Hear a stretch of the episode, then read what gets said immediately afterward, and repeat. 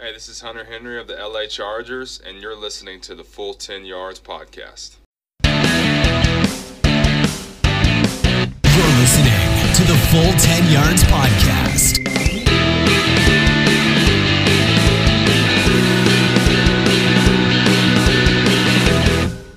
Yes, hello everyone. Welcome in. This is the Full 10 Yards podcast, where of course every yard counts. Since we last spoke, a lot has happened. Tiger Woods took the Masters throne at Augusta, and Jon Snow and the gang took the throne for Sunday night television rankings. Both welcome comebacks, of course, up there with Charlie Nicholas's with Jess Stelling. But talking of comebacks, coming back on the show is Lee Wakefield, whose fingers probably just about stopped smoking from all the work he's put in over the last few days. and uh, Rob Grimwood, who uh, who made his uh, podcast co-hosting debut last week uh, to great effect for us. Welcome, you boys, both in. Lee, firstly, which was the greatest comeback, Game of Thrones or Tiger Woods? Uh, oh, Tiger Woods definitely. Not really got much time for Game of Thrones. I started watching it, you know, many years ago when it first came on. I was watching the first couple of episodes, and I got through two or three episodes, and I was like, I don't even know anyone's name, so I just just gave it a miss. And yeah, so Tiger's got my vote for that, that one. True. Yeah, he did. It, yeah, even to this point, and I've watched all of them. I still don't know some. I, I, still don't know some of the people's. Um, I have conversations and people just name someone. I'm like, who the who the hell is that? Um, yeah, yeah but, it looks like that sort of thing. It's too complicated for me. Yeah, absolutely. Robert, any other any other great comebacks you can think of? I, I assume being a Colts fan, Andrew Luck um, is is a great comeback. Yeah, well, bring it back to home. I'm, I'm a Norwich fan, um, so we've been like come back in. We've been doing comebacks all season. yeah, um, we've had some cracking games. Really uh, annoyingly. yeah, I know. Yeah, well, good for us. Uh, well, yeah, I think we're both yeah. the same, aren't we? Yeah. Yeah. So, um, yeah, it's uh, that that would be high on my priority list for this year for mm. comebacks. But no, I think uh, Tiger Woods. Yeah, what I mean, what an achievement! Can we just appreciate that for a second? Because, mm. uh, yeah, I, I don't particularly love the guy, but it was good to see. It was really good to see for golf, actually. Um, him come mm. and do that it was amazing. Um, and as, as, for Game of Thrones, I've never watched one episode in my life, so I have no idea who John Sleet is, or whatever you said. John John Sleet, very good, very good indeed. Um, I suppose um, just going back to the Andrew Luck thing, I guess it's been a great comeback since you wrote him off. Absolutely, yeah. I mean, well, we, we, we know we know that was his uh, his inspiration for, for what he's achieved today. So, um, and also also by the way, talking of, uh, I need I need to rectify Rob. When when we obviously introduced you on the podcast last week as a co-host, we didn't we didn't actually tell anyone uh, how they can get in contact with you on uh, the Twitter. But um, yeah, do you want to do you want to before we bring our, our guest on for the week? Do you want to tell people how they can get in contact with you on social media? Yeah, I must admit, I, I, listened back to the show and I was very disappointed. I thought you were a professional. Yeah. Um, I thought this was a professional establishment. So uh, no, you can find me on Twitter at ffbritballer. That's uh, that's my handle. Nice and original. Yeah, lovely, lovely stuff. Um, well, we have four downs for you again on the podcast today, and our play calls are as follow. First down is, of course, news and notes.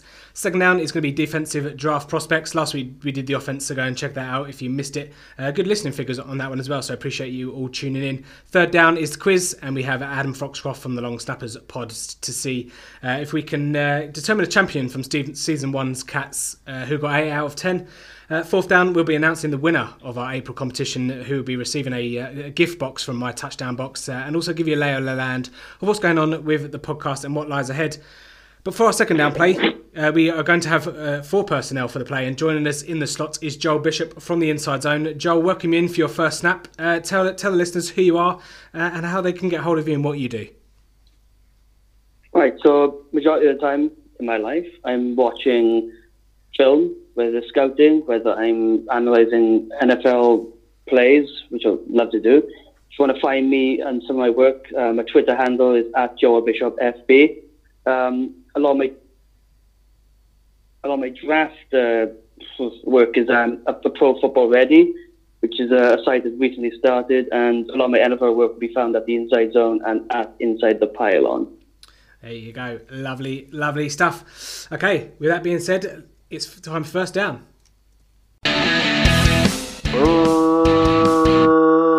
down. Uh, not a lot of news uh, in the NFL, apart from the big news, I, I, suppose, with Russell Wilson signing a whopper of a deal. Um, not probably the best way to uh, go about uh, announcing it, I, I, suppose. But then it just depends if you if you like that kind of thing. I think. But uh, Russell Wilson, four year extension for 140 million dollars, 65 millions in the signing bonus. Woof woof is what I say to that, and eclipses Aaron Rodgers, Matt Ryan, and all the rest. Uh, in, in, in, homage, we decided to have a little fun on social media with it. Um, I mean, what, what, a world we live in, uh, Lee, where we get to see Russell Wilson and, and Ciara or Kiara. I don't even know how you, you announce it, but uh, they announce it announce it from their bedside. Uh, absolutely ridiculous. Um, but what isn't ridiculous, uh, Lee, is the the sense that it makes for all parties here. Yeah, definitely. It was it was quite bizarre, actually, wasn't it? We mentioned it last week about you know could Russell, Russell Wilson get away, and never really saw him playing anywhere else but Seattle. But um, yeah, it didn't really make sense that he put that deadline on it. But I guess he's got his way, and yeah, all parties are you know satisfied, I guess. Mm.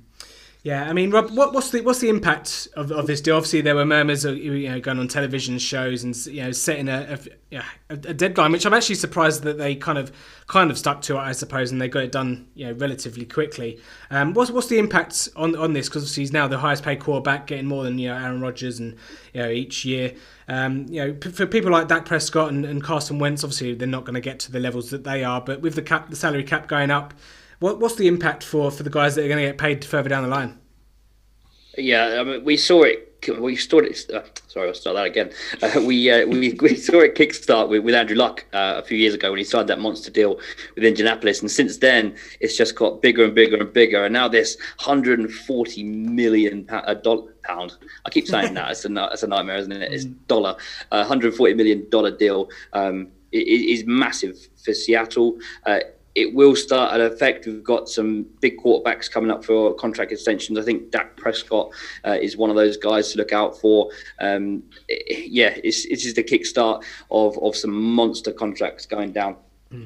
And Joe, Joe, from your point of view, did you ever ever see you know Seattle Seahawks letting go of Russell Wilson because you know third round pick? They're not gonna. He's, he's gonna. It's gonna be a very uh, needle in the haystack job to try and to try and pull that off again. No, I couldn't see that happening. They, they had to keep him um, he's on his way to, you know, a Hall of Fame career technically with the way he's playing, and he's won Super Bowls for them. Um, so we wouldn't want to let that go. Um, and it is going to affect the rest of the league, uh, as you mentioned earlier. Dak Prescott, Dak Prescott is coming up soon. Um, I know the Cowboys are trying to get under market value, um, like they have done with um, previous players. So I imagine they'll try and get somewhere in the range of 27 to 30 million a year and try and get more guaranteed money rather than the cap it per year, mm. um, which is something the Cowboys do have the money for, is that guaranteed money. Yeah. Yeah, Cowboys notorious for trying to, to, to, to save and scrape every penny. But away from away from that, from away from Russell Wilson, another quarterback, Tom Brady, says he may bulk up for 2019, which uh, avocado share prices around the world instantly skyrocketed, uh, and skyrocket probably another ingredient he has shares in and eats on a regular basis. Um, what, thoughts on um, obviously uh, we, have had the NFL UK live tour over here. Did anyone see the the FaceTime in there with um, Tom Brady and Kurt Warner? I think it was at Cardiff, wasn't it? Yeah, yeah, it was Cardiff. Yeah. Any uh, any any thoughts? Was that I, have only seen him kind of talking. Was it like premeditated, or was it a case of someone asked the question and you know he just phoned him up? I'm not quite sure what the context was. No, uh, I'm, I'm not quite sure either. To be quite honest, it, I just saw the clip. Um, sort of halfway through when I was flicking through Facebook earlier and just saw Tom Brady's face on uh, on the phone. There it was uh, quite funny. I, I imagine uh, the the people who were there would have absolutely loved that. That's mm. a nice little little treat for them. Yeah, shame shame you got the cliche question of uh, whether there be a Super Bowl in London, but never mind. Surely we can come up with new content. Yeah. Uh, but never mind. but never, never, never mind. Um, I think actually the, the, the person that asked the question was uh, one of the guys that did uh, the New, the New York Jets. I think it was uh, Ian Roach. I think it was um, Roachy. So shout out to you, my friend. Um, yeah, you got your answer, your question answered by Tom Brady. So yeah, fair play to you there. Uh, another sign in uh, for the uh, New England Patriots. Demaryius Thomas has I think agreed a one year deal. I, th- I, think it's up to amount, around six million pounds. no, people do not go and go and get him from your fancy waiver wires in Dynasty. Uh, but Lee, one for you that you, you insisted that this be included in the news. Uh, the LA Chargers have, have changed their their default uniforms for, for home games next season. Yeah, so the best uniform in all of sport is now the Chargers Prime uniform. So we're going to play in the powder blues more often than not, which is really good because obviously, you know, with it only being an alternate uniform, it was only seen a couple of times a year. And obviously, like I say, everyone loves it. It's not just a Chargers fan thing. Everyone, I think, around the league uh, respects it as one of the better uniforms in you know in the whole of sport. So I would say, uh, so yeah, it's a good it's a good uh, good thing. It can be seen more often. You don't agree, Rob? Uh, no, we're going to have to save this discussion for uh, another off-season podcast. We're going to have to, uh, yeah, we're going to have to, we're going to have to, uh, uh, yeah, just um, address this, uh, this Okay. comment. I was it's, thinking- a, it's a good jersey. It's a good jersey. I'll give you that. But to Um, say it's the best, I mean, that's, yeah, come on. There's been some legendary kits in world sport. Well, yeah. I mean, all right. Yeah, let's let's narrow it down to the NFL then. I mean, I, after the draft is finished with, um, I'm a big uni fan. It's a big it's a big thing to me. I'm really one of those geeky people who loves like uniforms and numbers and stuff like that. I'm going to do like a, a uniforms article after the draft. So Maybe- a maybe you should do bit of it- a spoiler there. Maybe you should do a uniform bracket. Oh, yeah, that'd be good. Yeah, I think we, I think we need to do that. I think we need to do that. Yeah, yeah, let's do it. The full ten That's yards good. uni bracket. Well up for that. Yeah, yeah. Well I'm gonna I'm gonna write that down right now. Okay, lovely. Um, okay, that's the news all wrapped up. So it's time for second down. Second down. Okay, so like I say, previously we did uh, the offense last week. We looked at the wide receivers, running backs, and a couple of tight ends as well. We didn't actually look at quarterbacks, which is a bit silly, but um, yeah, we've got plenty of time to do that next week as well. But this week we're going to focus and turn our attention on to defense, Lee's favourite subject. If he was on Mastermind, that would be his um, subject area. So let's go through. Yeah, yeah, yeah, absolutely. Um, so we're going to go through. I suppose we can kind of block this into three different blocks. You can have the front, the middle, and the back. So we will start at the front. All beforehand, um, everyone's been uh, assigned players, so this should be nice and smooth. But Joel, seeing as though you are our guest, we gave you the uh, what is slated to be probably the first uh, non-quarterback off the board. Who knows? He may even go number one overall. Uh, Nick Bosa, uh, Ohio State, or the Ohio State, as they say on Sunday Night Football. Tell us all about Nick Bosa.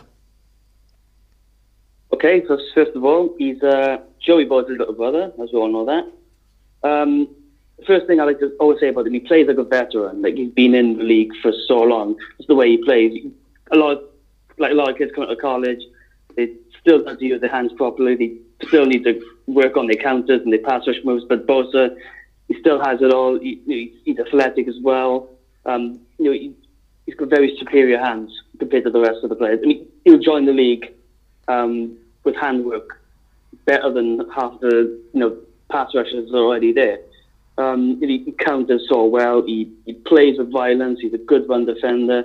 But the only problem with As we are aware of, he does have a little bit of an injury history. Um, sometimes the redirection skills are not with the quickest. The quickest. Um, like his three cones uh, suggest that he does have some bends and we're tape there's a little bit there, but at the same time, you don't see him as bendy as the other pass rushers like Burns and uh, Allen, for example. Yeah, yeah. I mean, for, for the ninety nine percent of people, I think Nick Bosa's kind of you know he's always been mocked number two to the uh, San Francisco 49ers. But a couple of knocks I've I've heard about uh, Nick Bosa and say Lee, you'll probably be uh, better placed to, to answer this one for me. For me, um, I've, I've heard that he's, he's got either is it a short reach or small hands or something like that. He's not got the the biggest um, in terms of percentiles there. He's not like he's not the greatest athlete. I mean, Joey's not the greatest athlete either. But I mean, they, they're good athletes, but they're not you know on that upper echelon. Um, I'm just going to go more Joshua and go on his hand size. Actually, it's interesting. I've not actually heard that mentioned too much. Uh, Uh, hand size is 10 inches, so it's 86 percentile, so not too bad. Right. Okay. No, I just remember someone saying to me a while back that um, yeah, he's, either his reach or his arm length or something like that. Something to do with his arms or his hands wasn't wasn't the biggest, but there, but there we go. Um, so, G, yeah, it's a bit Joel. That's a, that was. That's a bit odd to me because um, his official combine numbers was uh, ten and three quarters for hands, and his arm length, arm length is thirty three inches. Um, so uh, length for me is not an issue. right, right, okay. So I, I know nothing about much about defense, so um, every day every day is a learning day, ladies and gentlemen. Every day is a learning day. Let's uh, let's move over to the uh, Buffalo quarterback from last season, Josh Allen. I kid, of course, Lee, uh, the guy from Kentucky. Can he? Every, everyone obviously wants him to, to go to the Jets so that Josh Allen can sack Josh Allen. Um, but yeah, the guy from Kentucky can he can he fry some chicken? As for a, for a lack of a, a bad that's a bad analogy, but there we go. Can he fry some chicken in the NFL? Yeah, I mean, I'm a bigger fan of this Josh Allen than I was last year, um, and obviously we were both not fans of the other one. Um, yeah, Josh Allen's a really good player. Um, not sure whether he's going to go to the Jets because obviously the Jets is a pretty key position in the draft at number three. Uh, they've made it pretty public that they want to trade out of that spot. So whether he ends up there and able to sack his namesake is a different, you know, it's a different question altogether. But you know, if he does go there, it'd be a good pick, a good spot. Uh, yeah, true speed edge rusher, red hot motor, uh, really, really explosive. As uh, Joel mentioned, uh, as he was doing his Bosa uh, rundown, he's uh, got a lot of bend and a lot of flexibility. And I think we mentioned last week, didn't we, Marquise Brown and, and our speedy receivers who we were talking about. As speed kills, speed scares people to death who have to face speed, and Josh Allen's got that in abundance. He's got plenty of experience as well. Love that he's played over 40 games in college over four years for Kentucky. Uh, so that's a lot of experience against SEC tackles as well, which obviously is the highest level of college football, uh, the best conference out there. Um, and obviously he's got insane production while, whilst doing so, growing each year, which is another thing that I like to, to see, see that growth. And you, you know, if someone's flat, uh, you you think there's not much growth there, and that's not going to continue into the into the pros. But obviously, uh, with that growth, you would sort of bet, bet uh, that that would happen. Mm. Uh, you know, we racked up 17 sacks, 21 and a half tackles for loss last year. Uh, main area of concern is, if we're just talking about Bosa's hands, is his Josh Allen does have tiny hands. Uh, he's got like less than nine inch hands, uh, which is in the, the, first percentile, which you know, says a lot. Um, yeah. You know, obviously that's linked to not being able to finish. Um, not not too concerned because obviously he has shown that he can finish um, against you know good opposition, which is which is kind of what you'd look for more than the measurable for me. Uh, but yes, yeah, something to keep your eye on at least. You know. Yeah, absolutely. I mean, I, I could probably when you were saying that, I, I couldn't help but make the connection between can't finish and small hands. But I we should move on very swiftly. um, bit blue, but there we go. Uh, we'll move on to Rashan Gary then. Uh, Rob, you've been assigned to him, the guy from Michigan. Can we can we trust a guy who has a first name as a surname? That's the question. Oh well, that is, uh, you know, Gary Neville. You can't trust him, uh, and his dad's just a nightmare. Um, yes, uh, with the ninth pick of the 2019 draft, the Buffalo Bills will be selecting Rashan Gary. That's my opinion, oh, anyway. um, he's yeah, he's slated to go in the top ten. Uh, 6'5", 277 pounds. Uh, Five star prospect coming out, coming into college. Um, he's pretty explosive. He's got good size, good strength. Um, he's got a motor. He's got a big potential, but the defensive coordinators have got some work to do. They've got to harness the skills that he's got to put him up to the next level. Um, he could be very, very good, but like I said, he needs nurturing. Um, but I do think he's going to be a top 10 pick. Um, he certainly impressed me. I watched some tape on him, um, and he, he, does look like, say, explosive.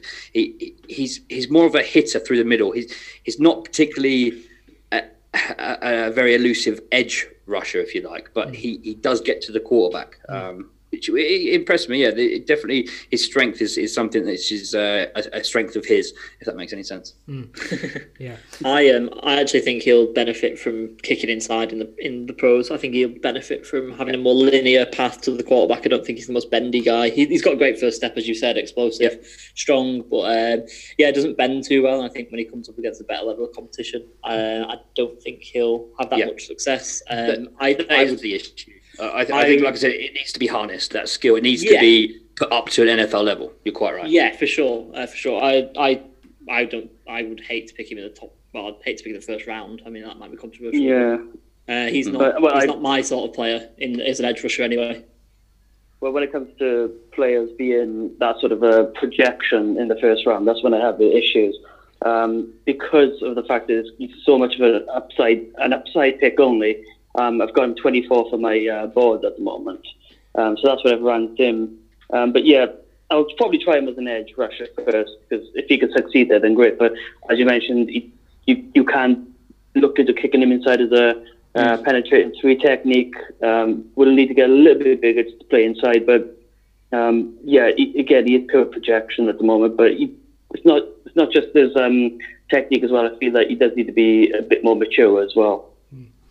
Yeah, there you go. Loads of stuff there on Rashan Gary. Love it. Okay, uh, Joel, over to you then. We've got Chase Winovich here for the guy from Michigan. I mean, the two things I like about this is his first name is Chase, which is perfect for an extra edge rusher, but he's also got the word win in his surname. So those that, that combination there, I mean, that that's how deep my level of knowledge is on this defensive, on, the, on, on, on the edge So, Tim, do you, do you trust a man who's got two surnames in his name rather than two first names? When when I because I, I, thought about this when I was in the shower earlier, which is also a nice thought. Easy. Um, yeah, I, I, I couldn't help it. I couldn't help. friendly. Yeah. Yeah, absolutely. I couldn't help but think of Chase Daniel, and maybe that's why he got maybe sacked so much, or yeah, because people were chasing him. Chase Daniel. It's just the wrong way around, isn't it?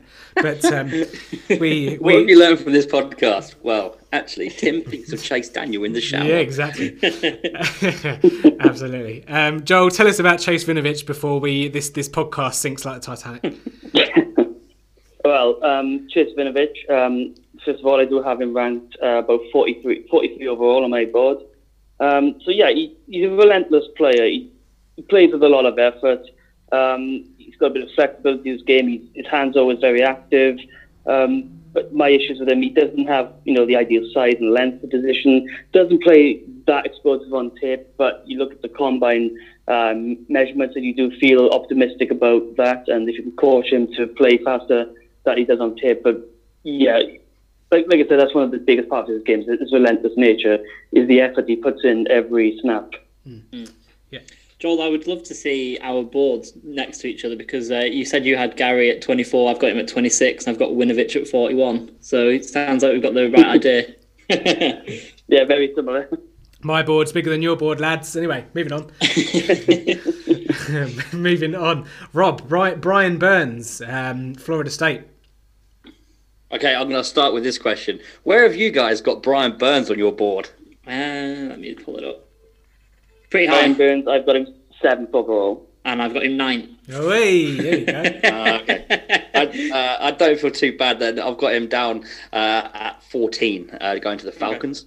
Um, yeah, this guy, um, he led all first years in sacks, nine, uh, nine and a half sacks, 24 tackles, uh, despite uh, uh, Florida State being having a miserable season last year because they were terrifying. Uh, he was actually uh, kind of the glimmer of light in that defense. Uh, Brian Burns had a good season, uh, 15 and a half tackles for loss, 10 sacks in 52 stops, and three forced fumbles, seven forced fumbles in his college career, which is pretty impressive. Um, and and yeah, this guy uh, had good measurables as well at the combine: 453, 40, and a 36 inch vert. So so yeah, he he's got the measurables, um, and like, like we've established, he's going to be um, a, a sort of a mid first round pick or early first round pick, uh, and could be potentially a, a good pickup. Lovely stuff. Okay, and and say as we as we're going through all these these edge guys, this it's actually quite a deep class. We're not going to go through millions of people for for each position. It's just that uh, edge edge rushers seems to be quite stacked this year in the draft. Uh, Lee, we move on to you, Clelin Ferrell from Clemson. Yeah, so yeah, really solid player. Uh, one that I really like, one of my favourite. Uh, you know, he's not the best edge player in this class, but he might be my favourite actually. Uh, excellent run defender, which, which I think really makes him stand out from everyone. You know, we're talking about pass rushers here, uh, and people get sort of hung up. And I know it's the primary you know job, that's why it's in the sort of their title to get to the quarterback. But you know, there's not a lot of them sometimes, especially coming out of college, that are excellent at setting the edge and you know being an edge defender uh, more than a pass rusher. Uh, so yeah, sets him apart in uh, a lot of ways. Uh, yeah, so he had 11 and a half sacks last year, nine and a half the year before. Um, you know, an extremely talented line. Uh, so it's not just about being that edge defender and that run defender. Uh, the reason why he's not sort of higher up on my list and uh, you know lots of people's list and why he's not being talked up as being you know one of the highest uh, edge rushers off the board um, is because of that lack of uh, bend and athleticism compared to other people who are a little bit higher, like Brian Burns and Josh Allen. Um, having that ability to corner is what gives you a really high ceiling. Um, because he's not got that speed, generally something that you sort of either have or have not. And uh, Ferrell's not the quickest, so yeah, he's kind of lowers his ceiling a little bit. But you know, really high floor prospect because he's that edge defender because he's well coached and you know he just gets the quarterback as well as he has shown. Uh, so yeah, I think he'll have a good, um, a good NFL career. I think he'll be really, really solid. He'll be picked uh, mid to late first round, I think, um, but won't be wowing people on a weekly basis with splash plays, I would say. But he's one of those people where you'll you'll look back at the end of the season, most seasons ago, you know what, Clelin Ferrell had a really good season. Next up is Jaylon Ferguson, last uh, of the edge rushers that we are going to be going through. Rob, uh, Louisiana Tech, all-time sack leader in the NCAA. Tell us more. Oh, you just take my first point away from me. There's a lot of research on these guys. I'm just about to lead with the, FS, uh, the FBS record holder for sacks, and you've just gone straight in there. Thanks, Tim. Uh, yeah, 45 career sacks, pretty impressive. Um, he was impressive last year as well 38 solo tackles, 65, 26 losses. Um, that's an impressive stat if you didn't know that. Um, I found that out when I was doing my research. As you could probably tell, I'm not the biggest defensive guy, but that's impressive. Jaylon Ferguson is slated to go in the second round this for me could be a really good pickup. Now, he has got a couple of sort of ticks by his name uh, because he didn't turn up. He didn't go to the combine. He, he was actually uh, his invite got rescinded by the NFL because of uh, because of a um, assault charge when he was 18 years old.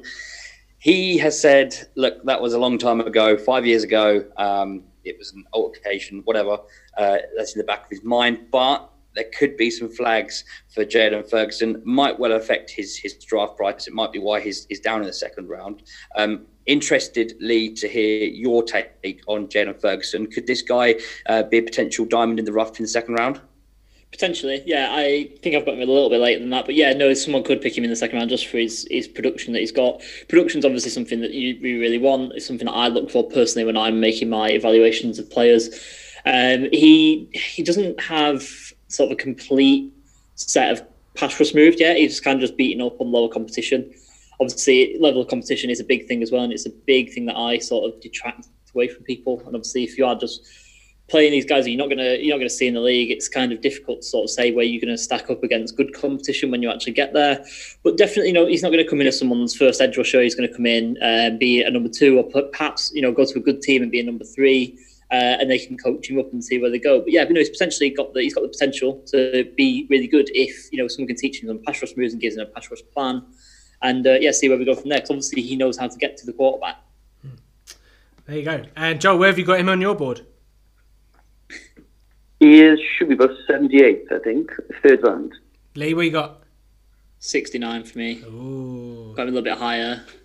69, table for two. Moving on. Um, honourable mentions in the edge rushing class. Montez Sweat, uh, pers- potentially a first round, obviously the uh, heart condition, which doesn't seem to be as much of an issue as uh, was it Maurice Hurst, I think, for Oakland, who's mm. performed well last year from what I saw.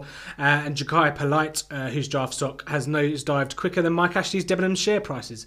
But um, yeah, there we go had that one written down. Was waiting for ages to do that one. Um, we we'll move on slightly back back a level, if you like, to the uh, uh, not back a level, sorry, inside to the uh, interior defensive lineman. A couple of guys here, just one each for you guys. Joel, we'll start off with you. Uh, Ed Oliver from Houston. Okay, Ed Oliver. Um, very athletic, as we know. Uh, quick pass rusher. Um, pretty much relies on his athleticism. That's the thing. He, he needs to work on his technique. He doesn't have many pass rush moves so he does need a lot of um, coaching for the next level. But you know, you see the athleticism there. He, he plays with much more power than his size gives credit for. Um, so he's a good run defender. They played him mostly at the nose position. So where his best position in the NFL is going to be is that attack and three technique. Um, get that sort of one-on-one matchup with him, and that's where he's going to fit best in the NFL. Hmm. Yeah, Ed Oliver. all the mock drafts that I've seen going about, uh, I've not heard, I've not really seen but one bad word written about uh, Ed Oliver. So uh, he, has gone to a variety of teams as well. So probably mm. just uh, is a testament to, to, how good of a player uh, he is. Lee, uh, I've got you down. Can for... Just, can I just add into Ed Oliver yeah, just yeah. real quick? Yeah, um, I have a, a flawless technique um, of, of doing these guys, and it all stems from Madden. And I'll tell you what happened. Um, I had a career and I, I imported the uh, 2019 draft class. Nice. And I actually drafted Ed Oliver. And he ended up being 99 rated. So, I mean, my money's on the guy. I mean, if he can make it in Madden, then he's got a surefire line to get to the top in the NFL. Hmm. Just he, uh, He's a big fan of horses as well, which is always good, majestic animal. So yeah, no, big fan of that. Uh, you know, yeah, it's good, good player. Also, also has two yeah. first names as a name, so um, yeah. um, yeah, we move on. Lee uh, Clemson, uh, Clelin Ferrell's uh, teammate Quinn uh, Christian Wilkins um, slated to, to go back at the first start of the second. Yeah, yeah, that's about right. Uh, could go a bit higher, uh, which you see every now and then in mock drafts, uh, but it depends. You know, I'm a big fan of him as well. Um, big fan of his teammate, big fan of him. Not a Clemson fan, promise, but uh, yeah, I do like these two guys. Uh, he could have come out last year and probably been about the same. Uh, you know, definite first rounder. um, you know, back end of the first round. Gone back has improved his stock, which kind of gives him maybe that season of being, you know, you know, in the top 10, 12 perhaps, maybe a little bit higher. Uh, you know, won the national championship, obviously, so that obviously improved his stock. Uh, as a player, plays with excellent pad level. Actually, looks smaller on tape when you actually watch him, uh, which obviously not as bad thing as a defensive lineman. Uh, not the greatest pass rusher, but you can see it's, you know it's, it's there to be it's there to be coached into him.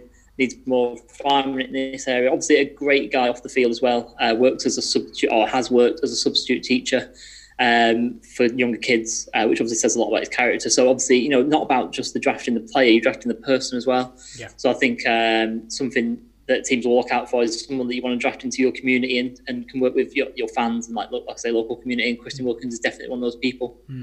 Absolutely, another team that another player that teams will be looking to get, uh, especially those in the top five, the trump card in the uh, defensive tackle, Quinnen Williams, Alabama. Rob. Yeah, if it's one thing you know, if being an offensive guy, if you one thing you know about the defensive players, if they're coming out of out of Alabama, then they've got a good chance of being elite. Uh, that's pretty much what Quinnen Williams is. He's got the potential to be an elite defensive tackle. When I was watching his uh, film earlier today, the the first thing I wrote down on my notepad was "small bear who likes to maul people," um, because he's just, he's quite fiery. He's quite for a defense It's only 6'3", 303 pounds, which 303 pounds is big, but it's not the biggest for a defensive tackle, but he's strong. Uh, first team All-American. He's a stereotypical Alabama defensive tackle. He, he's he's going to walk in the footsteps of the likes of Jonathan Allen and Da'Ron Payne, who we've seen recently go into the NFL. Uh, yeah, this guy is oozing talent, and it could well be uh, an elite defensive tackle in the NFL. Yeah, I heard something today. I think he visited, uh, it might have been Tennessee, I might have got the team wrong there, but he blew them away with um, being able to break down plays and, and all the rest of it all, and all that kind of stuff as well. So um, certainly doing uh, doing the bizzo there for team visits. Um, honourable mention here, the defensive lineman uh, for Jeffrey Simmons, who I think he's going to miss in 2019 with ACL, isn't he? Maybe maybe not the whole season, but yeah, he's not he's not going to play for a while. Yeah, because I think I think uh, I was I saw him being mocked to, to the Patriots because they that's the kind of player that they do like. Uh, but it's time to move back a level. Just a couple of linebackers here to talk about. Really, um, Lee's Lee's comment was that these are the only two worth drafting, let alone talking about. um, so yeah, um, we'll- yeah, But the question is, Yeah. do, do we start with the white or the bush? That's the question. I think we'll start with uh, oh my god. where we'll come to to Joel, uh, University of Michigan for Devin Bush. Okay, um, glad I'm starting with it because I have Devin Bush as linebacker one over White. Um, to start there, Yeah, um, I think Bush is better in coverage. Um, things I like about Bush, he plays with good speed, he's got great ranges. Um, where he, why I put him as linebacker one, especially the most this year, because he, his, his instincts uh, are really, really good, better than better than White uh, with Yep. his instincts. Um, and the only thing against Bush, obviously, he's undersized, lacks ideal length, and does show up on tip. But um, I'm not going to play him as a middle, central, sort of middle linebacker anyway. I'm going to put him as a will linebacker. He's going to fit the that sort of that sort of position really well in the NFL. there you go, Lee. You, you were making some funny noises. Do you agree? No, yeah, I agree with what he was saying. Um, definitely better instincts than Devin White. There we go. And then so t- tell us about Devin White then, uh, LSU. Yeah, so no, no, he doesn't have as good instincts. Still pretty good. Uh, good IQ in terms of football IQ. Uh, doesn't really waste movements once he's actually sussed out what's going on. Um, you know, he does take a half a tick uh, longer to, you know, kind of read the play. Uh, but once he gets going, he's a he's a very very athletic guy. Uh, his 40 yard dash was, let me pull the numbers, 4.42 seconds, which is in the 99 percentile for linebackers. Uh, another one who's like Devin White, uh, sorry, Devin Bush, who's undersized, only weighing in at uh, 237 pounds and six feet. Uh, so, you know, both undersized, super athletic guys, both good in coverage, as Joel said. Um, and yeah, so both both sort of one and two. And like I said in the the group chat, I think these two guys are head and shoulders above everyone else. Maybe not, you know, they they're going to be the starters. They're going to start in year one. They're not going to be perfect by any means. Um, after that, you know, you're going to get the linebackers who can fill a role, and uh, you know, you can take in chances on guys after that. But yeah, LSU have got a, a production line of top linebackers who go uh, into the NFL and do well. So I think he'll be the next one of those. Um, you know, he's racked up production as well 28 and a half tackles for loss, eight and a half sacks in three years at LSU. So yeah, no, got that production as well. Uh, ceiling for me is five at Tampa Bay. Yeah. Uh, definitely off the board in the first 12 picks. So I'm pretty pretty high on Devin White. Yeah, I, mean, I, I don't think Yeah. I've not, I've, I haven't seen a drop mock draft yet where Devin White hasn't gone to the Buccaneers, but I don't know if that's through laziness or just it's meant to happen. But uh, Joel, well, your thoughts? Yeah, I, I pretty much agree with that, and I do like the fit that the uh, the Buccaneers, especially with the transition to uh, a three-four defense. They they need a middle enforcer. Um, why not uh, Devin White? I think it's going to fit in that scheme better with, with um, Devin Bush, for example. Um, I think Bush actually fits really well at the uh, Cincinnati Bengals if they wanted to go linebacker there. Um, rankings wise, I've got Bush ninth overall. I've got Devin White 13th, so they are um, ranked pretty high This is Um, crazy. When it comes to other linebackers, I do, I do have to give a couple of others a shout. Yep. Um, of course, we are aware of Mack Wilson from Alabama, but there are other ones that we don't, not many people really talk about. Um, Jahlani Tavai, uh, the linebacker from Hawaii. Uh, I've got him 64th overall. Um, if you haven't watched him, I recommend you watch him. He's brilliant. Um, Blake Cashman's another one I'm high on. Uh, Jermaine Pratt out of NC State's another one I'm high on. So there's a couple of linebackers um, on day two that um, you know they could come in and fill a need uh, for teams that are needing a linebacker. There. There you have it. Lee, any, any of the, heard, heard of any of those? I haven't. Yeah, yeah. I'd just like to add one more. I'm quite high on Joe Giles Harris from Duke. Uh, he's not like super high on my board or anything like that. It's definitely like a day two, start a day three pick. But no, just to add to Joel, uh, I was just laughing as Joel was giving his uh, his ranks for the Devons as well. I've gotten kind of flipped around. I'd like Devin White better. I've got him number eight, and then I've got Devin Bush at twelve, which is kind of crazy There you go. how close we are on all these.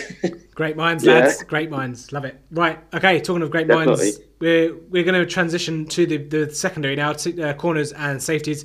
Um, we'll start at defensive um, at corner. Byron Murphy. I think I've I've seen him go uh, consistently in the middle of the first round, if not maybe, but maybe around pick twenty somewhere. But Lee, University of Washington. Um, is he going to be the first corner off the board? I would hope so. Yeah, he's definitely my CB one. Um, if I'm not counting one player that we'll talk about, if we're counting him as a safety and not a corner. Uh, yeah, Byron Murphy. I'm a big, I'm big. Uh, I've got a big soft spot for Washington uh, secondary players. To be honest with you, I've liked a few of their players coming out last few years, and Byron Murphy's just another one of those.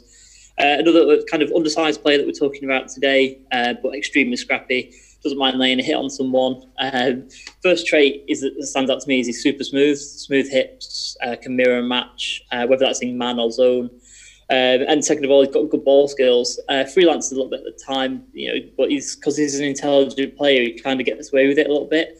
And you know, to go along with that is his ball skills, and he you know gets picks. And you know, going back to the Pac-12 title game, I think it was really low-scoring game. One touchdown was a Byron Murphy pick six that went back, and uh, yeah, won Washington the game. So yeah, uh, definitely my CB one playmaker uh, should be a nice CB two for someone in the league as he gets there. Won't be, I think, because he's a bit undersized. I don't think he'll be a CB one for a team, but yeah, definitely a nice compliment.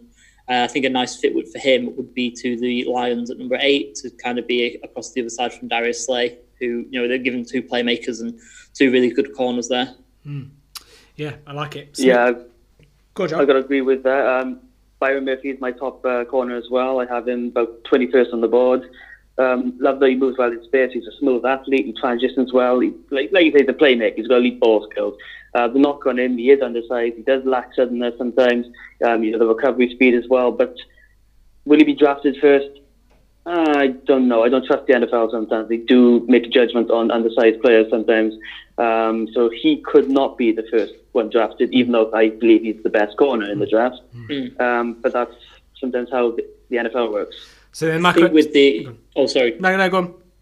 I was going to say with the two, obviously we'll come on to Greedy Williams in a sec, uh, but I think with the two of them, it, it depends on who sort of need, you know, who's there and wants a corner in the first round because they're both completely different builds, different players in certain senses. Uh, so you know, if the, if the Steelers are on the board, say at twenty, and they're both there, then they're going to pick Williams because that's the kind of profile they go for.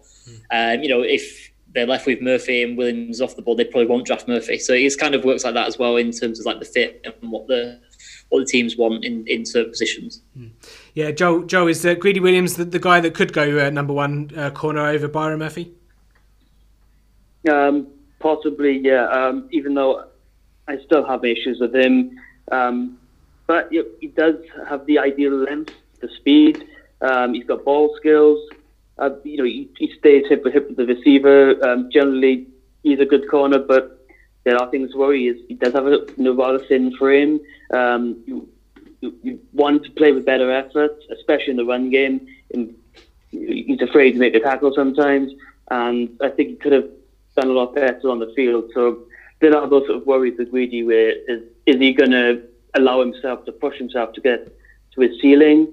Um, that, that that's the worry with him. But you know, we all know his, his ceilings really high. You know, ideally, if he played if he played harder on the field, we wouldn't be talking about really being possibly end of the first. He'd be much higher. Yeah. Yeah, I mean, quite quite a few podcasts I've listened to that, that do uh, draft um, draft prospects. All, all, all of a, if I did a word association with Greedy Williams, it would be doesn't like to tackle. So um, yeah, that that probably uh, Yeah. com- confirms what um, what you guys are saying. Uh, Rob, welcome you back into the podcast. You haven't spoken for a couple Thank of you. minutes.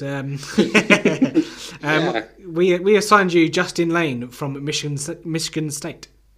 You did, yeah. Uh, Justin Layne, uh, I, I've seen him going sort of in the mid second round. Um, I wonder if there's a spot available in there for a, a Detroit Lions or an Atlanta Falcons who both have cornerback as quite high up on their on their needs list. Uh, this guy, he had a few speed questions coming out of college, but seems to have answered them at the at the combine uh, when he ran a 4.5 flat 40.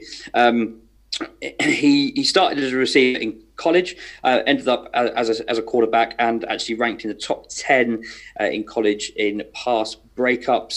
He's good size, uh, good length, and good movement with ball, good ball skills. That's what I have taken from his tape. Uh, Lee, do you think he does end up going to somewhere like the Lions or the Falcons, or is he going to be a bit later? Could be. I, I've him a bit later than the, than the second round, to be honest with you. I think he fits someone like Seattle really well because they like their big corners out there. Uh, yeah, he's very physical, um, and he, you know, he's got those physical traits of size and uh, speed projection. So yeah, no, I mean, anyone looking for like a number two corner, um, I think he needs some work. Uh, don't, don't get me wrong. I think he could start as a Yeah. you know, uh, a reserve corner at first, and then work himself up to being a number two corner. I think that's his ceiling. I don't think he'll ever be a number one. Uh, but yeah, if these these teams that like their big corners, I think he'll, he'll be on the radar. Uh, just like a lot of these people, when I put out my three round mock draft uh, at the weekend, uh, there's kind of a running joke that I had in it that there's basically like a load of uh, just a group of really big corners that just aren't that great yet, and someone's going to hit the jackpot with one of them. Yeah. There you go. Yeah, big fan of big fan of Justin Layne. Uh, I got about 36 overall on my board. Um, what I do love about him, he plays. He's got good balance. He mirrors really well. Um, he's got great length. He's got 33 inch arms. Um, the issue, of of course, his technique still needs working. His footwork needs work. Um, he, he needs to get stronger. But yeah, he's, he's, he's, he's, he's, he's an ascending player. You, you, you feel that he's gonna um, get better when he, when he gets uh, NFL coaching. Um, so yeah, I, I do like his upside. Okay, lovely, lovely stuff. If he does go to Detroit, obviously it wouldn't be too far from obviously Michigan State where he was at U, uh, for college. Uh, moving on then, last couple of guys, safeties. Um, Lee Darnell, Macho Man, Randy Savage from Maryland. yeah. I mean, I don't really get the reference. 'cause I'm not a wrestling fan. But I think that's what it is, right? yeah, Is it? Get out. Get out. get out. oh my god. Uh, yeah, no, Diamond Savage is one of my favourite players in this whole draft. To be honest with you, uh, really, really like him. Um, I like safeties who are athletic, move well in space, and can diagnose plays. And when they do, then they fly to the ball carrier and take them out. And that's exactly what Darnell Savage does. Uh, far from the finished article, but great tackler. Uh, can diagnose, like I say, can play both safety spots. Although I think he's better in the box at the moment, but has has played as a bit of a free safety, bit of a deep uh, deeper safety. Uh, he's got good ball skills. Um, case in point is the beautiful pick six, tick, uh, pick six against Temple, where he beautifully undercuts the route and you know walks the ball in the end zone. Um, I think he's going to be uh, a multi-year starter. I think he's going to be high in the second round. I think it's going to be a bargain. One of these people that gets taken, and not too heralded by a lot of people, uh, but I think he'd be one of those people where you know six, six, seven weeks into the season he'll be he'll be well thought of, and someone would have had himself a bargain. He's got a good deal of experience as well as a multi-year starter in in Maryland for the Terrapins. Um, so yeah, no, like him. Um, like I say, he needs some work, especially uh, as a free safety, but no, can can do it all. uh, back there. I think he's got the potential to do it all anyway. Uh, blew away the combine. Uh, can move uh, 40 yard dash of 4.36 seconds, which obviously is very very quick for a big safety. Yeah, okay. We will, shall round it off with uh, Rob. Will come to you for Chauncey Gardner Johnson, who sounds like he owns a castle somewhere. Um, that's to be confirmed. But uh, guy from Florida rounds us, rounds us off at the safety. Yeah, I've got a, a fun fact uh, about Chauncey Gardner Johnson. His, his he owns name is actually. Chauncey. He owns a Uh, castle. no, he, he, yes, he does. Uh, a, a big one. It's called Windsor. No, um, he he was he's actually called Cha- Chauncey Gardner, uh, but the, the Johnson bit came because he's it, to honour Brian Johnson or Pops, uh, who has been with his family since Chauncey was young. So literally, he's just taken a family friend's last name and added it to his.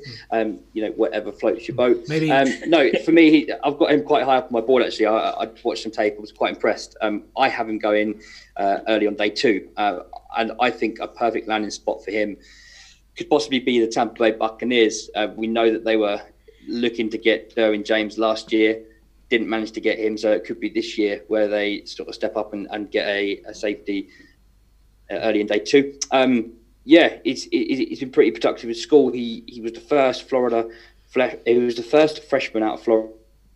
Florida to win the MVP of the Outback Bowl since Emmitt Smith. Another fun fact. I'm full of these fun facts. Um, they're 40 in 4.48, which is pretty swift. Um, but the 36 broad jump 117, so he's pretty athletic. He's a good size. Um, maybe a bit of a slot defender. Uh, he's, he can blitz. He can help with the run support. Um, but yeah, he, he, he, he's a good little player there. I, I quite quite liked him. Um, Chauncey Johnson. I'm just going to say, uh, sorry, Chauncey Gardner. I'm not going to say Johnson. I, I wonder. I wonder if he added Johnson on because he just want, didn't want a job title as his surname. Maybe I don't know. Oh, that's better than having a first name to last name. Yeah, We've established that. yeah, um, yeah. Joe and Joe, any love for any other safeties, or do you like those two? What's your, what's your thoughts?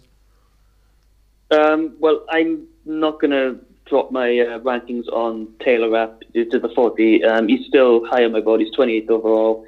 Um, his tape is too good. I, I know he ran like 475 or 47, that, that sort of uh, time, but the tape it just shows that he's a better player than that. I think he plays quicker than that. So Taylor Rapp out of Washington one is uh, my number two safety behind number one Nasir Adderley out of Delaware. Ooh, Yeah, yeah. I've got some honourable mentions here for Nasir Adderley and Jonathan uh, Jonathan Abram as well. Where Lee, any any reason why Yeah. they're honourable mentions? Or Joel, do you like do you like those two, Joel?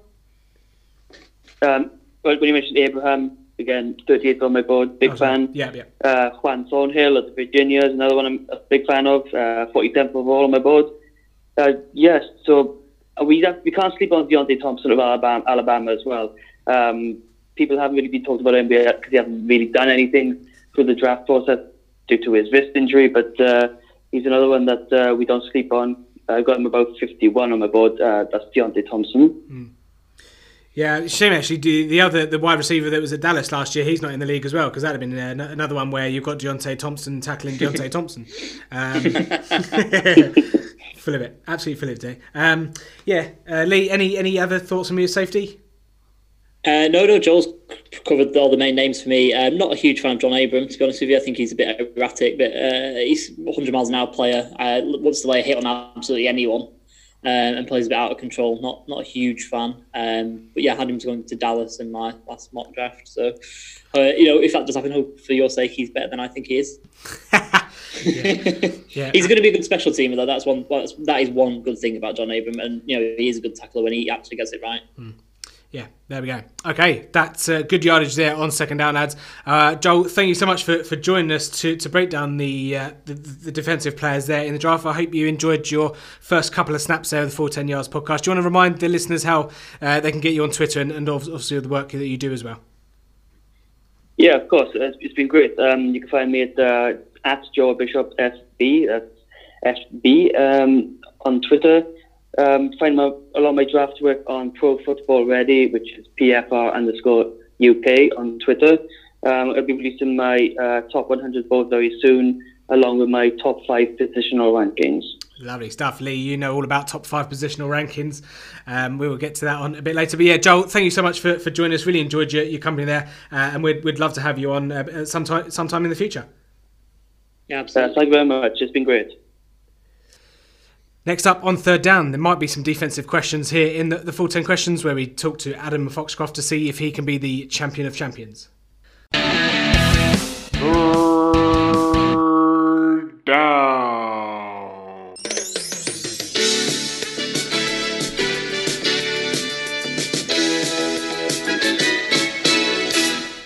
Time for our third down play, and that is the full 10 questions. And it, like I said last week, it's time to separate the men from the boys. We had Adam on last week, um, trying, trying to, to get a clear winner from season one's uh, quizzes. So this week, we welcome back contestant uh, Adam Foxcroft from the Long Snap Pod. Adam, uh, how are the confidence levels this time around? Uh, pretty good. Uh, Does that sound too bullish? I don't know.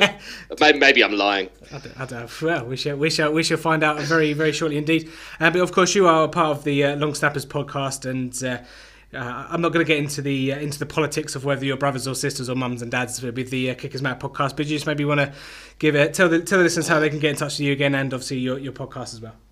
Uh, well, firstly, we're older than the Kickers Matter podcast, so any little sister stuff um, is clearly that way that way round. Um, well, I mean, get in touch with us at Long Snap Pod on Twitter. Um, we hardly do anything in the off season. Um, you guys are, are keeping the flag flying for, for UK based podcasts in actually terms of actually doing some work and getting some content out there. Um, but we'll be back at some point, probably That's it. when we get when we get around to it. Everyone deserves a rest. we don't, but we're taking one anyway. Yeah, very good, very good. Um, yeah, so Adam, you are of course the, the second contestant of the uh, kind of the, the champion of champions series, if you like. Uh, Adam joined us last week and got seven out of ten on one minute forty two. Confident of beating that?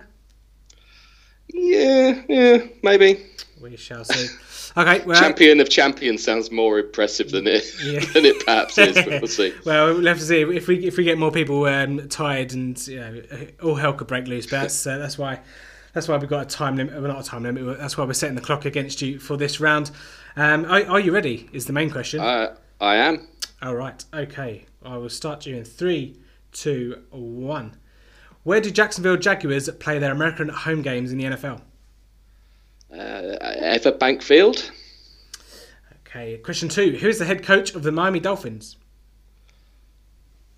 Oh, um, well, Adam Gase has just gone. Um, who have they hired? Who have they hired? You see, this is on the clock now. Um, uh, oh, Uh, this has just escaped me. Oh, oh dear. Um, I don't know. Okay. Question question three. Chris Carson, the running back for the Seattle Seahawks, wears which number?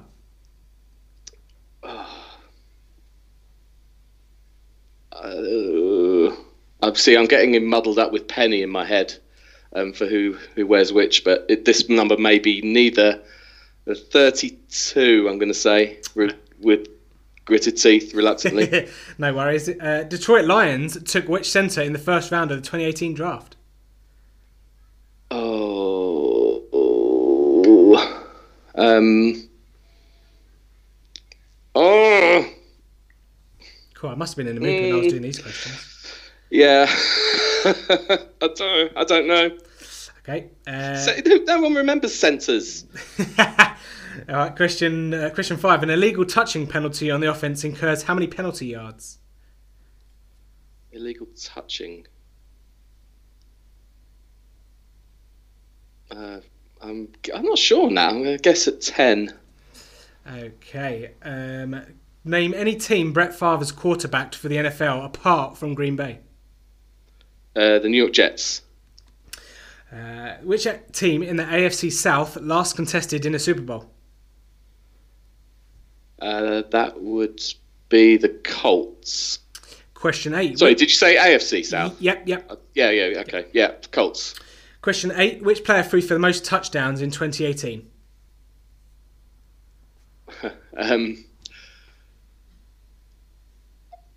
I'm going to say Patrick Mahomes and hope that, unlike the number of passing yards, that he actually was a leader. I remember that. Uh, question nine. Name either commentator for the main CBS broadcast. Jim Nantz, Tony Tony Romo. I'll, I'll give you both. Just give us both there. Look- Looking And anybody miss Phil Simms? no. No. Um, No. Question question ten: uh, How many career touchdowns within ten did Shaun Alexander get in the NFL? I, I love these. Um, his career was all too short, as prolific as he was. Aye. Um, it's probably not that many career touchdowns. Um, I'm going to say 50. Okay. Right, I'll stop the clock there. Uh, right. Okay. I mean, it's not quite minute one minute forty two, but uh, we'll, we'll see how you did. You might have got eight. You never know. You never know. Uh, question one. I wasn't focused enough on the on the time. yeah. Uh, question one: Where do the Jacksonville Jaguars play their American at home games? At TIAA Bank Field. That is fine. We'll accept that. Uh, question two. then the sponsors changed, hasn't it? yeah. Oh, is it, oh, is it? Oh, there you go. I oh, um, point. um, now, yeah, maybe it hasn't. I shall go back and check.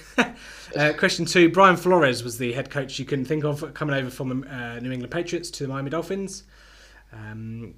Chris Carson was number 32, so that's correct. One in the bank there. Uh, Detroit Lions took uh, Frank Ragnow. Yes, yes. Uh, illegal touching. There's a couple of ways to get a legal touching uh, penalty. I won't go through them all now, but uh, it's a five yard penalty. I'm afraid not 10.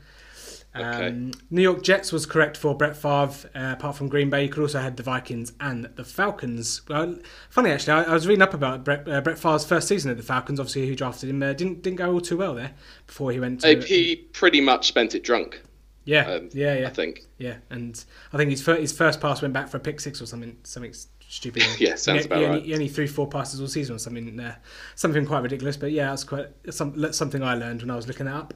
Um, AFC South uh, last contested Super Bowl was of course um, Peyton Manning's Indianapolis Colts uh, beating the New Orleans Saints. Question eight was which player threw for the most touchdowns? It was Patrick Mahomes in this instance. So uh, you, that, that's Redemption there. yeah, a bit of redemption, absolutely. Um, t- Jim Nantz, Tony Romo, like you correctly said, is the uh, CBS broadcasting commentators. I can't give you a, a bonus point there though for one of those. Uh, and career uh, career touchdowns for Shaun Alexander was uh, 112. He actually had 27 in one season, I think. But uh, Wow. yeah, 100, Oh, 112. So yeah, but it was it was quite a short career, but they're all quite hefty uh, in the touchdown column. So 112.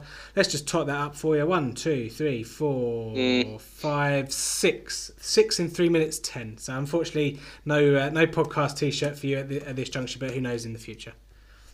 Yeah, uh, that's that didn't go well. I'm not going to lie. Um, I'd like to be magnanimous and say, yeah, congratulate. Well, it's, it's it's other Adam, I guess, who's who's ahead. Yeah, yeah. Uh, may- Ba- Battle of the Adams. beaten. Battle of the Adams. Um, yeah, I think it was Brian Flores' fault, wasn't it? yeah, I just may, maybe because he hadn't, you know, he hasn't been a head coach yet, Yeah. Or he hadn't, or he's not come from. I, I don't know. It wasn't. It wasn't sticking in the No. in the mind until you see them on the sidelines Yeah. um, with the with the headset and the cap. Um, yeah, pretty forgettable. But there we go. Anyway, great effort, all, all, all the same. And uh, thanks for jumping back on and um, you know kind of separating who you know to get one winner. So we really appreciate you coming on. And to say, uh, I look forward to, to next time you guys get behind the mic as well and uh, give it and give you boys a listen. So uh, thank, thanks for coming on, and we'll speak to you soon, no doubt. Thanks. Good fun again. Thank you very much. Fourth down. Six out of ten there for Adam on the full ten questions. Unfortunately, he's not going to win the full ten yards podcast T-shirt. Uh, Lee, I did enjoy the uh, full ten yards podcast T-shirt picture that you sent me. Um, Rob, your one will be in the post in due course when I do the next order. But uh, yeah, enjoying that. Um, next up, uh, next week, I don't know who we're going to have, but um, hopefully they can do a bit better. Maybe atop the leaderboards. Uh, Adam, obviously, last week, uh, seven out of uh, seven out of ten, one minute forty something uh, is the time to beat. Um, over the next couple of weeks, obviously, crown our champion. But fourth down, uh, it's time to look at what's what's coming up on the podcast. You know, next week obviously is our last podcast before the draft, so we're gonna we're gonna kind of do go through uh, picks one to thirty two. It's going to be kind of a take or trade kind of scenario. So we're to go through every team, look at you know whether the, they'll make the pick, who they could be picking, uh, or whether or not they'll trade back, and look at you know what they want for that pick, uh, why they might be trading back, and maybe candidate candidates who uh, will be looking to trade up with them. Uh, uh, One thing I do know is there's a lot of teams that want to trade back, but maybe not so many um, that want to trade up. But that might all change depending on uh, who's pick, who, who gets picked first overall. Lee.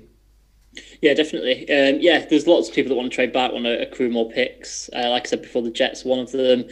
And you know, trying to get those picks back that they got from the Sam Darnold trade or the giveaway, sorry, from the Sam Darnold trade last year. But yeah, for trading up, it depends on who's left and who's sort of in front of the queue and who might want the same player as you, I guess. So it's all's going to unfold on draft night in uh, just eight days' time now. Eight days time, yeah. Lee. Uh, Rob, I don't think we got your opinion actually on on whether or not the Arizona Cardinals will take uh, Kyler Murray. What do you reckon? Mm, y- I'm I I'm. I'm I'm a, I'm a no. I'm a, I'm a no. Leezy, yes. So you're the third. Uh, you're the you're, you're the swaying. You're the deciding vote now. Yeah. I'm a resounding Uh, yes. Do you know what? I, I was listening to that podcast the other day, um, and I was I can't decide. I, ask me next week. I'll tell you. Ask ask you ask you next Friday. It asked me in two Yeah, weeks' yeah. time, and I'll tell you. Yeah. Um, no, I think this this draft is going to be very interesting because, as we've established, it, it's a very defensive heavy draft, um, and there's a lot of sort of talent stacked up in different positions. So if you get a run on on these edge rushes, rushes like we've discussed tonight. Uh, you know that, that you can start seeing these second round guys start creeping into the first round if, if sort of five or six teams take those edge rushes off. Same with the safeties. Uh, you know, only takes three or four safeties to be taken in, in sort of the in the mid, mid mid part of the first round for them second rounders to start being sort of more worthy of being a first round pick. Does that make sense? So it'll be very interesting to see how this pans out. Um, it- but yeah, definitely going to be a defensive one, um, which d- despite not being a defensive guy, it's definitely interesting to watch and to see where all these guys are going to end up. Yeah, absolutely. Okay, and I say next week that will be uh, the podcast as well. So we'll see if we can uh, get a special guest as well. But it'll be the three three amigos, uh, or breaking that all down for you with our opinions. But it's the time that everyone's been waiting for. It's time to announce the winner of the uh, the, the My Touchdown box uh, gift box. And uh, Lee, We need a drum roll. We need a drum roll. I'll, I'll add that in. Don't worry. Um, um, Lee Lee picked out number 117 from the hat, if you will, uh, and that was assigned to Tim Ritson, uh, who's on Twitter at Tim Ritson One, uh, who wanted a Jags box. So Tim, you have one week.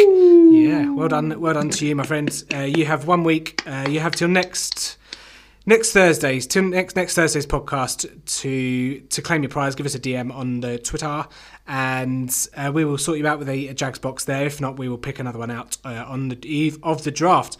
Um, I suppose before we get out of here, Lee, just to kind of recap all the, the content that we've been putting out over the last couple of weeks. Some good uh, feedback actually. Um, obviously, we're still we're deep now. We're coming to the the twilight of the where do they go from here series. Um, obviously, AFC West this week. Um, so Denver and Oakland uh, tomorrow and Friday. But also your, your top five prospects in full swing.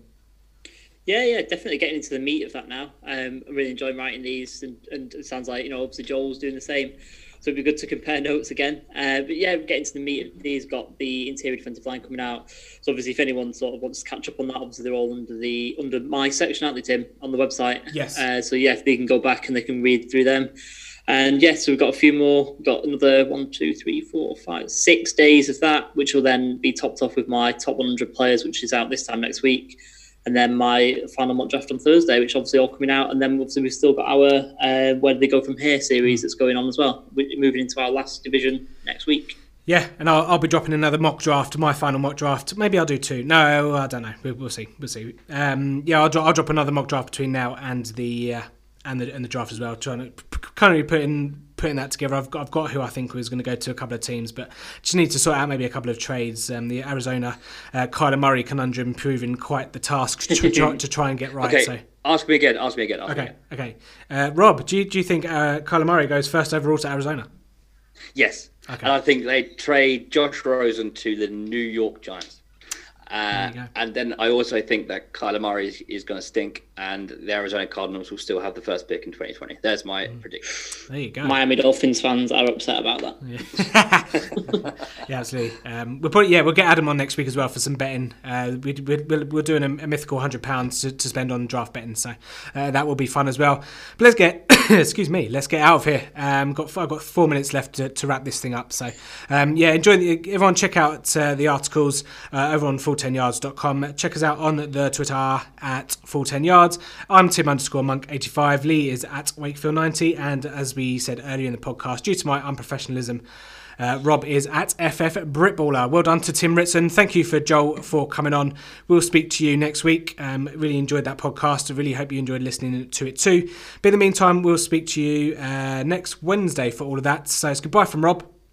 Goodbye. Goodbye from Lee. Yeah, see you on the other side, everyone. And it's goodbye from me. In the great words of Kevin Cadle, it's a bye bye for now. A bye bye.